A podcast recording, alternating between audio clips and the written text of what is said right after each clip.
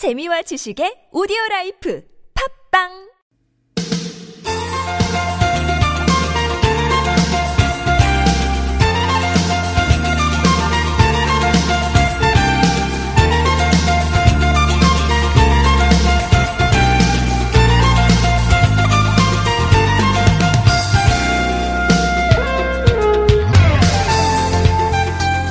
검찰 하면 어떤 게 제일 먼저 떠오르십니까? 뭐 연일 뉴스에 오르내리지만 당사자 아니면 그저 멀리 있는 것 같은 느낌을 받게 되죠.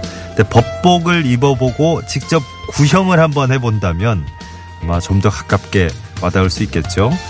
그동안 평일에만 진행됐던 검찰 체험관이 이번 달부터 한 달에 한 번 주말에도 문을 연다고 합니다.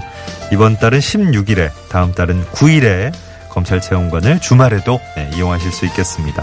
여기서는 DNA 감정이나 지문 감식 같은 거 직접 해볼 수 있고요. 또 검찰 시민위원이 돼서 역할극에 참여하거나 토론도 벌일 수 있다고 합니다.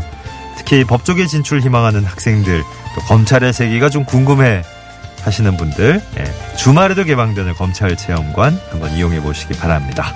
2019년 2월 13일 수요일 서울 속으로 황원찬입니다.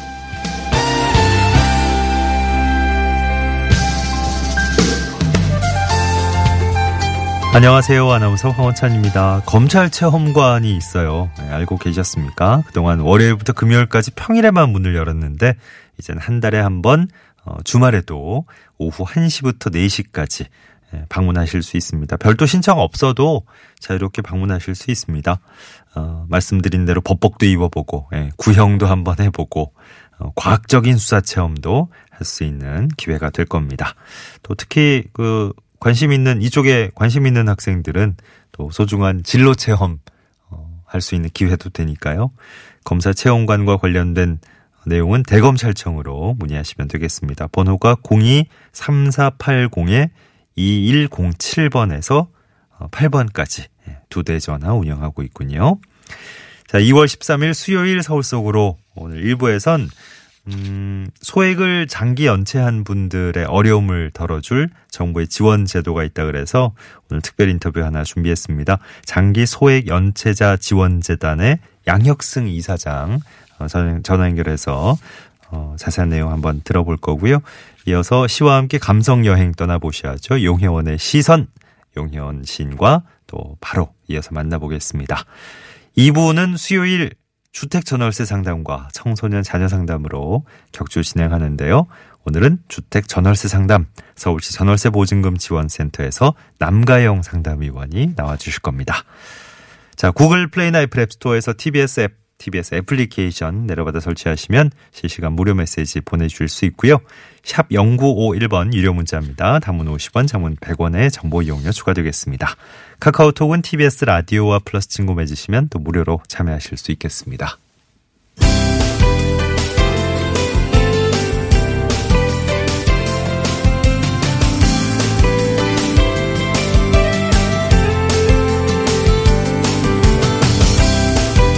네, 소액을 장기 연체한 분들의 어려움을 덜어줄 정부의 지원 제도 있다고 말씀드렸죠. 장기 소액 연체자 지원 재단의 양혁승 이사장과 어, 자세한 내용을 좀 알아보도록 하겠습니다. 이사장님 나와 계십니까? 네, 안녕하세요. 네, 안녕하십니까? 장기 소액 연체자들을 위한 지원 제도 있다고 하는데 음, 연체가 어느 정도 돼야 되는 건지, 얼마 정도까지가 소액인지, 뭐 이런 기준을 좀 먼저 말씀해 주시면 좋겠습니다. 네. 어, 본 정책을 시행하게 된 2017년 10월 31일을 기준으로 해서요. 최초 대출한 금융회사에서 연체 기간이 10년 이상 된 채무, 그러니까 어, 2007년 10월 31일 이전에 발생한 채무가 되겠고요. 예. 채무 원금이 1천만 원 이하인 경우가 해당이 됩니다. 네. 때 1천만 원은 개별 금융회사 기준이기 때문에 A은행에 600만 원, B은행에 500만 원의 채무를 갖고 있어서 합계가 1,100만 원이라 하더라도 은행별로 각각 1,000만 원 이하인 경우이기 때문에 음. 신청이 가능합니다. 예, 예.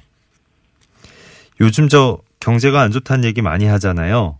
예. 지원 대상자 장기 소액 연체자들의 그 규모 어느 정도 될까요? 네.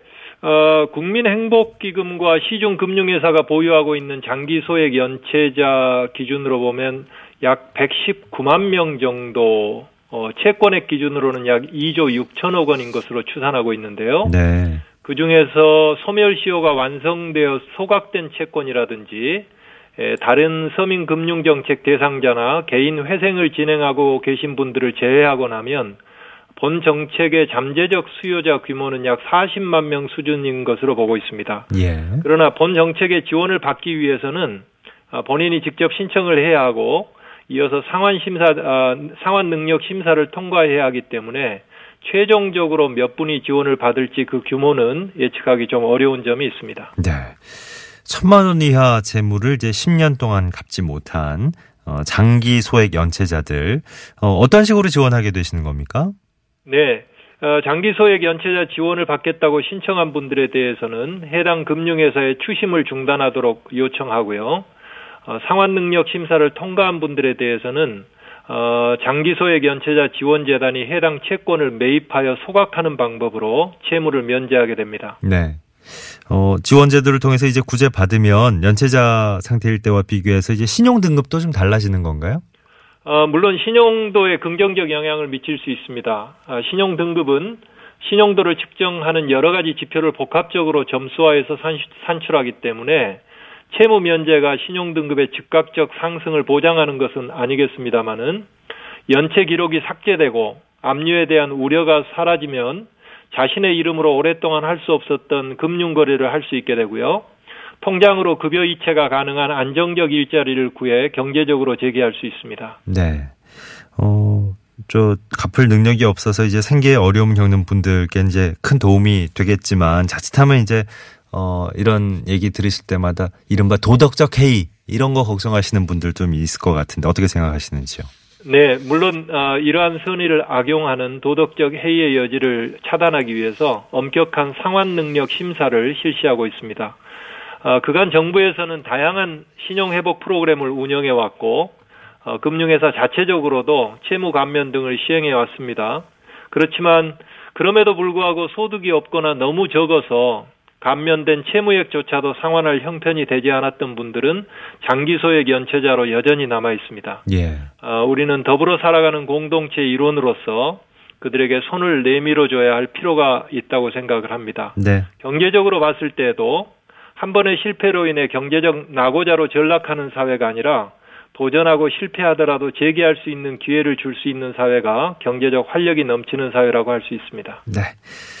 음, 자, 대상 되는 분들 어디에 어떻게 신청하면 될까요? 네. 장기소액 연체자 지원 신청은 어, 올 2월 말까지 한시적으로 진행되기 때문에 신청 기간이 2주 정도밖에 남지 않았습니다.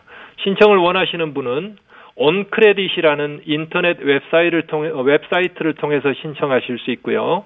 인터넷 신청이 어려우신 분들은 한국자산관리공사 지역본부나 지부 혹은 서민금융통합지원센터에서 방문 접수하시면 됩니다. 네.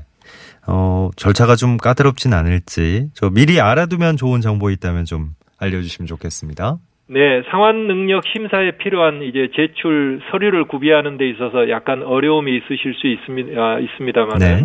방문하시기 전에 국번 없이 1397번 서민금융통합콜센터나 1588에 3570번 한국자산관리공사 콜센터에 사전 문의하시면 전문 상담원들이 가까운 접수 창구가 어디인지 지참 서류가 무엇이고 그 서류를 발급받는 방법 등이 무엇인지에 대해서 상세하게 안내해 드리므로 보다 원활한 신청 접수가 가능하겠습니다. 예.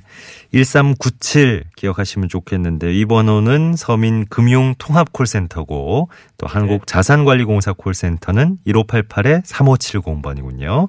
네. 네, 오늘 특별 인터뷰 장기 소액 연체자 지원 재단의 양혁승 이사장 도움 말씀 드렸습니다. 고맙습니다. 네, 감사합니다. 네, 고맙습니다. 2월 말까지라고 합니다. 네. 저 대상이 되시는 분들 또 관심 있으신 분들은 많이 문의해 보시면 좋겠어요. 충청 이남 쪽은 지금 공기가 어 상당히 답답합니다. 어제 중국발 스모그도 들어와 있고 국내 오염 물질도 좀 잘 빠져나가질 않고 있다네요. 낮에도 남부 지방은 계속 어 미세먼지 농도가 나쁨 수준을 유지할 것 같다는 예보고요. 내일은 뭐 어제도 말씀드렸지만 아마 어 새벽부터 아침 사이에 어 동해안 지방에 눈부터 시작이 돼서 모레는 아마 전국 곳곳에 비나 눈이 내릴 것 같습니다. 어, 경기도 소식도 몇 가지 더 전해드리고 넘어가죠. 경기도에서 청년 마이스터 통장 참여자 모집하는데요. 어, 이게 만 18세부터 34세의 노동자 중에서 월급의 250만 원 이하인 분들께 어, 2년간 월 30만 원, 총 720만 원까지 지원해 드리는 제도라고 합니다. 어, 여기에 해당되시는 분들은 18일부터 다음 달 4일까지 온라인 신청하실 수 있습니다. 좀 더 자세한 내용은 경기도청 홈페이지에 가시면 배너창 있거든요. 확인해 보시면 될 것 같고요. 여성 새로 일하기 센터에서 경력 단절 여성을 위한 직업 교육 훈련도 진행하는데 다음 달부터 11월까지 음, 빅데이터 분석, 3D 프린팅, 뭐 드론 분야 예, 저희 리포터가 간다 시간 통해서 또 말씀드렸던 4차 산업혁명과 관련된 여러 가지 115개 교육 과정이 또 펼쳐지겠습니다. 방문 또 온라인 신청 받는다고 하고요. 자세한 내용은 새일센터 대표 번호가 1544-1199번입니다. 이쪽으로 문의해 보시기 바랍니다.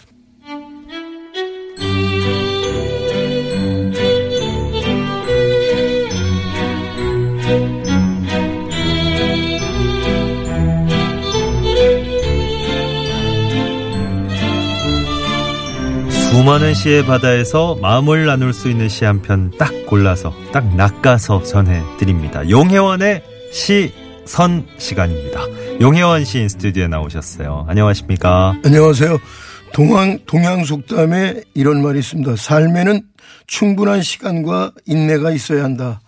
뽕나무 잎이 비단이 된다. 아, 아주 멋진 말이죠. 예, 예. 기다림이라는 건 어, 모든 걸 해결시키고 변화를 일으키고 인내심 속에서 열매를 맺게 하죠. 모든 일에 시간이 필요한 것 같아요. 네, 네. 시간 뭐 얼마 안 들이고 휙휙 진행되는 거는 뭐 사실 별로 없기도 하고 그렇죠. 예, 남는 남는 것도 별로. 없는 것 같고 예.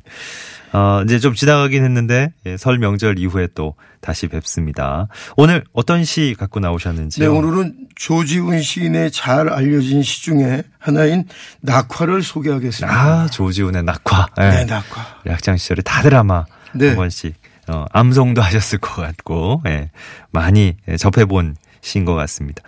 어, 낙화 이게 굉장히 좀 어, 처연한 느낌 이, 그렇죠. 이런 이런 이미지로 남아 있어요. 네. 네. 이 동백꽃은 꽃송이가 떨어지는 것이 꼭 눈물을 흘리는 것 같다고 표현하기도 하는데요. 예. 선운사에 가면 동백꽃이 그냥 피를 먹은 듯이 붉게 피어서 또 놀란 적이 있는데 네. 이 낙하에선 꽃이 지는 아침은 울고 싶어라. 이 귀절이 감동적이라 유명해진 시입니다. 예. 요한 귀절이 음. 시를 살려냈어요. 꽃이 꽃이 지는 아침은 아침은 울고 울고 싶어라. 인간의 마음을 음. 절절히 표현한 거죠. 예. 아, 왠지 진짜 그, 그 한 구절만으로도 네. 가슴이 먹먹해지고. 그럼요. 어, 많은 것들이 떠오릅니다. 예. 함축돼 있고 오늘. 오늘 참 저기 우리 용혜원 선생님이 음, 또 어, 시집을 선물한. 자필 한 달에 한 번 돌아오는 그 예, 시간이 예, 어김없이 찾아왔군요. 어 자필 서명하신 그 시집을 또 선물해 주신다 그러는데 어떤 식으로 오늘은 낙화라는 예. 이 낱말로 이행시를 써주시면 아. 뽑아서 아 오랜만에 또 이행시가 선물. 나요? 이행시. 이행시. 네. 낙화. 네, 낙화. 낙화. 네. 어, 어려운데 낙자로 시작하는 게 뭐가 있죠? 어, 어, 바로 안 떠오르는데. 어, 낙화로 가야 되나? 변화시켜도 되고 어, 뭐 락 락으로 하셔도 되고. 예. 음악으로 하셔도 되고 악, 아, 악으로 알겠습니다. 하셔도 되고 네. 낙화. 원하는 대로 예. 마음 가는 대로 하시면 좋겠습니다. 낙화 예, 이행시 오늘 어, 과제로 내주셨습니다. 이 중에 어, 참여하신 분들 중에 세 분을 저희가 또 추첨해서 용혜원 시인의 시집 선물로 드릴 텐데 직접 또 좋은 글귀 적어서 아마 보내주실 거예요. 어, 조지훈 시인에 대해서 잠깐 또 소개해 주시겠습니까? 네, 조지훈 시인은 1920년 경북 영양에서 태어났고요. 1929년 9살 때 처음 동시를 지었어요. 어, 그리고 파랑새 피터팬 행복한 왕자를 읽으면서 문학 세계를 넓혀 나갔는데요. 어허. 1935년에 시를 쓰기 시작해서 1939년에 문장지에 고풍 의상으로 추청을 받고 같은 해 또 유명한 승무 씨 아시죠? 아, 승무. 네. 네, 네. 그리고 1940년에 봉황수를 발표하면서 시인이 됩니다. 그리고 1941년 해와 전문학교를 졸업하고요. 1952년 플립단장, 음. 예. 1956년 조지은 시선을 발간하는데요. 고려대 교수로 문학 지도를 하다가 아, 1968년 좀 일찍 작고하셨죠. 예, 예. 그러나 지금도 우리나라에서 사랑받는 아. 최고의 시인 중에 예, 예. 한 분이십니다. 조지훈 시인의 네. 어, 이 유명한 시인의 이 유명한 시를 오늘 네. 골라주셨어요. 자, 뭐 어렴풋한 느낌은 저와 같이 어, 다들 갖고 계시겠지만 정확한 시가 어떤 거였지? 이게 가물가물하신 분들을 위해서 네. 오늘 참 멋진 시간이 될 것 같습니다. 조지훈의 낙화, 예, 용혜원 시인의 낭송으로 함께 감상해 보겠습니다.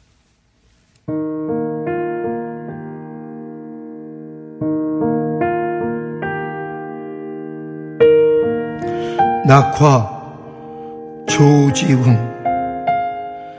꽃이 지기로 손이 바람을 탓하랴. 주련 밖에 성긴 별이 하나둘 쓰러지고 귀촉도 울음 뒤에 먼 산이 다가서다. 촛불을 꺼야 하리 꽃이 지는데 꽃 지는 그림자 뜰에 어려 하얀 미닫이가 우련불거라 묻혀서 사는 이의 고운 마음을 아는 이 있을까 저하노니 꽃이 지는 아침은 울고 싶어라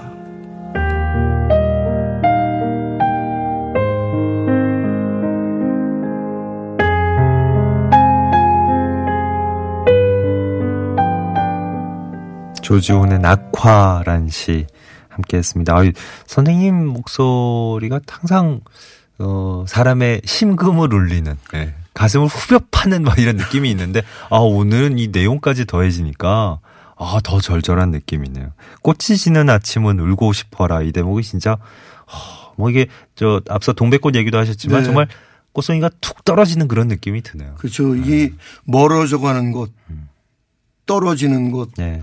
소멸되는 곳, 안 보이기 시작하는 곳, 이 아름다운 곳에 대한 슬픔을 주제로 하고 있는데요. 예. 일제 강점기 말에 조지훈 시인이 감시망을 통해서 어. 강원도에 피신했을 때 네. 지은 것이라고 합니다. 네네. 떨어지는 꽃을 바라면서 세상을 등지고 홀로 사는 적막함과 나라를 잃은 망국한을 노래한 것이죠. 그래서 그러면서도 그것을 뛰어넘어서 자연의 섭리를 담담하게 받아들이는 그의 태도를 엿볼 수가 있죠. 그래서 지식인이 살아서 조국을 노래할 때 오늘의 조국이 이렇게 발전하게 될 수 있는 밑바탕이 되는 거죠. 네.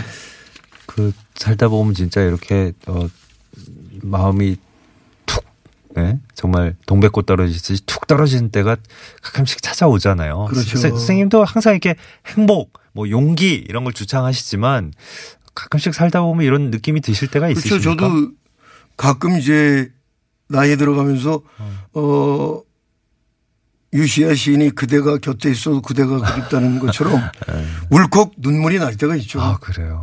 어. 어, 그리고 이제 나이가 들어가면 살아온 것보다 살아갈 날이 적어지는 거에 대한 안타까움도 또 있거든요. 네, 예. 그리고 주변 사람이 갑자기 떠나갈 때 친구가 죽거나 그럴 때 또 아프기도 하고 음. 사랑하는 사람이 아플 때도 그렇고 인생엔 눈물이 있기 때문에 더 애잔하고 음. 예. 더잘 살고 싶은 거죠. 아, 1946번님 낙화 그 시가 너무 좋아가지고 가슴 속이 그냥 싹 하고 서러움의 파도가 밀려온다고. 시인이네요. 아, 너무 서러움의. 파도가 아, 아 침에 남편하고 싸웠나? 아이고 무슨 말씀을. 아 근데 진짜 그 삶에 우리 삶에도 뭐 기쁘고 즐겁고 행복하고 이런 일들도 물론 많지만 이게 네. 서럽고 서글프고 막 이런 느낌이 이 저변에 깔려 있잖아요. 예, 이런 느낌이 아마 확 물밀듯이 치고 올라오는 그런 감정의 시가 아닌가 싶습니다. 어 5458번님 낙화 낙 낙엽이 떨어지는 길목에 화 화분 위에 소복히 쌓였네 하셨고 아이고. 어 용복준님 예 복중님 낙아 간단한데요 오. 낙화 화 화무 11홍 어. 용씨답게 썼네요. 이야, 짧은데. 만나서 고맙습니다. 어, 짧은데 좀 많은 게 들어있네요. 네, 네. 어, 낙화, 화무시비롱. 어. 어, 조희경님, 낙, 낙순물에도 화, 화려한 꽃이 핀다. 정말 저런 발상을 한다는 게 네. 대단한 것 같아요. 어, 그 진짜 물이 이렇게 떨어져서 고여 있어도 네. 그 이렇게 비치잖아요. 어, 화려한 네, 꽃들이 이렇게 옆에. 순간포착. 어, 맞아. 또 맞아. 발상. 어. 네. 어우, 좋은 것들이 너무 많은데. 음. 어허, 낙화, 낙화, 예, 꽃이 떨어진다. 화려하게 피었던 너를 기억할게. 잘 가, 5155번님. 안녕까지 하네요. 네. 어, 정답 2번님. 네, 이건 뭔가요? 어, 아이디가 정답 2번. 네. 네. 어, 이게 저, 어, 요, 요즘도 오지선다 형인가? 예, 뭐, 네. 이렇게 저 객관식 문제 치- 시험 볼 때, 네. 난, 난 뭐, 곧 죽어도 이거, 이런, 네, 이런 이번도 분들 계세요. 튀고 네. 싶어서 했겠죠. 네. 네. 낙, 낙엽이 떨어지는 그리움, 내년을 기다리네. 화, 화려한 꽃도 나이를 먹는구나. 야 화려한 꽃도 나이를 먹는구나.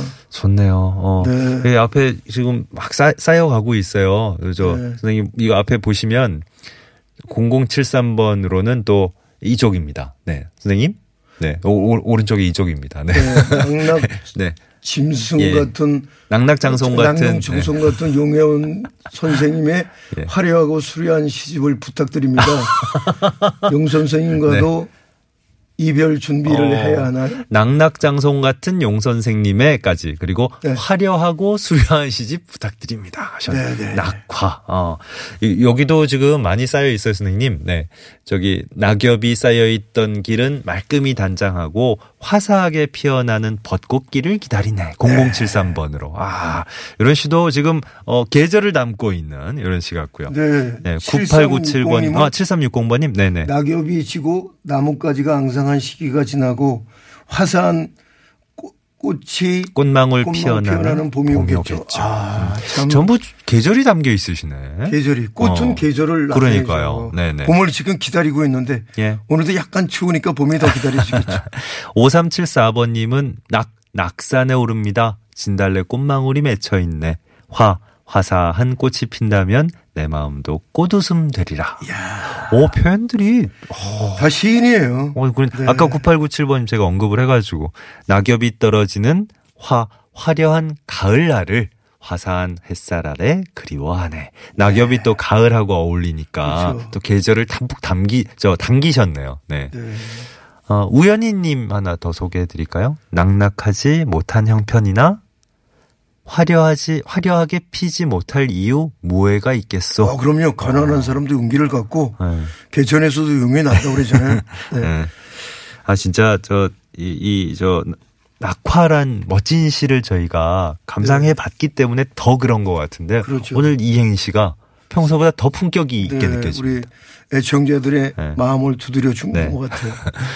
자, 오늘 시 한 편으로 마음 따뜻한 시간, 예, 조지훈 시인의 낙화, 예, 함께 해봤습니다. 여러분의 이행시는 못다 소개해드린 것들 오늘 방송 끝날 때쯤 해서 저희가 세 분 선정을 해가지고 소개를 해드리도록 하겠습니다. 용혜원의 시선 오늘 여기서 마무리하도록 하겠습니다. 용혜원 시, 시인과 함께한 시간이었어요. 다음 주에 뵙겠습니다. 안녕히 계세요. 고맙습니다. 아, 김추자 씨가 부르는 꽃잎이 또, 아, 분위기 좋게 흐르고 있네요. 네. 이 곡 전해드리면서 1부 함께 마무리하고요. 잠시 후 2부에서 주택 전월세 상담 이어집니다.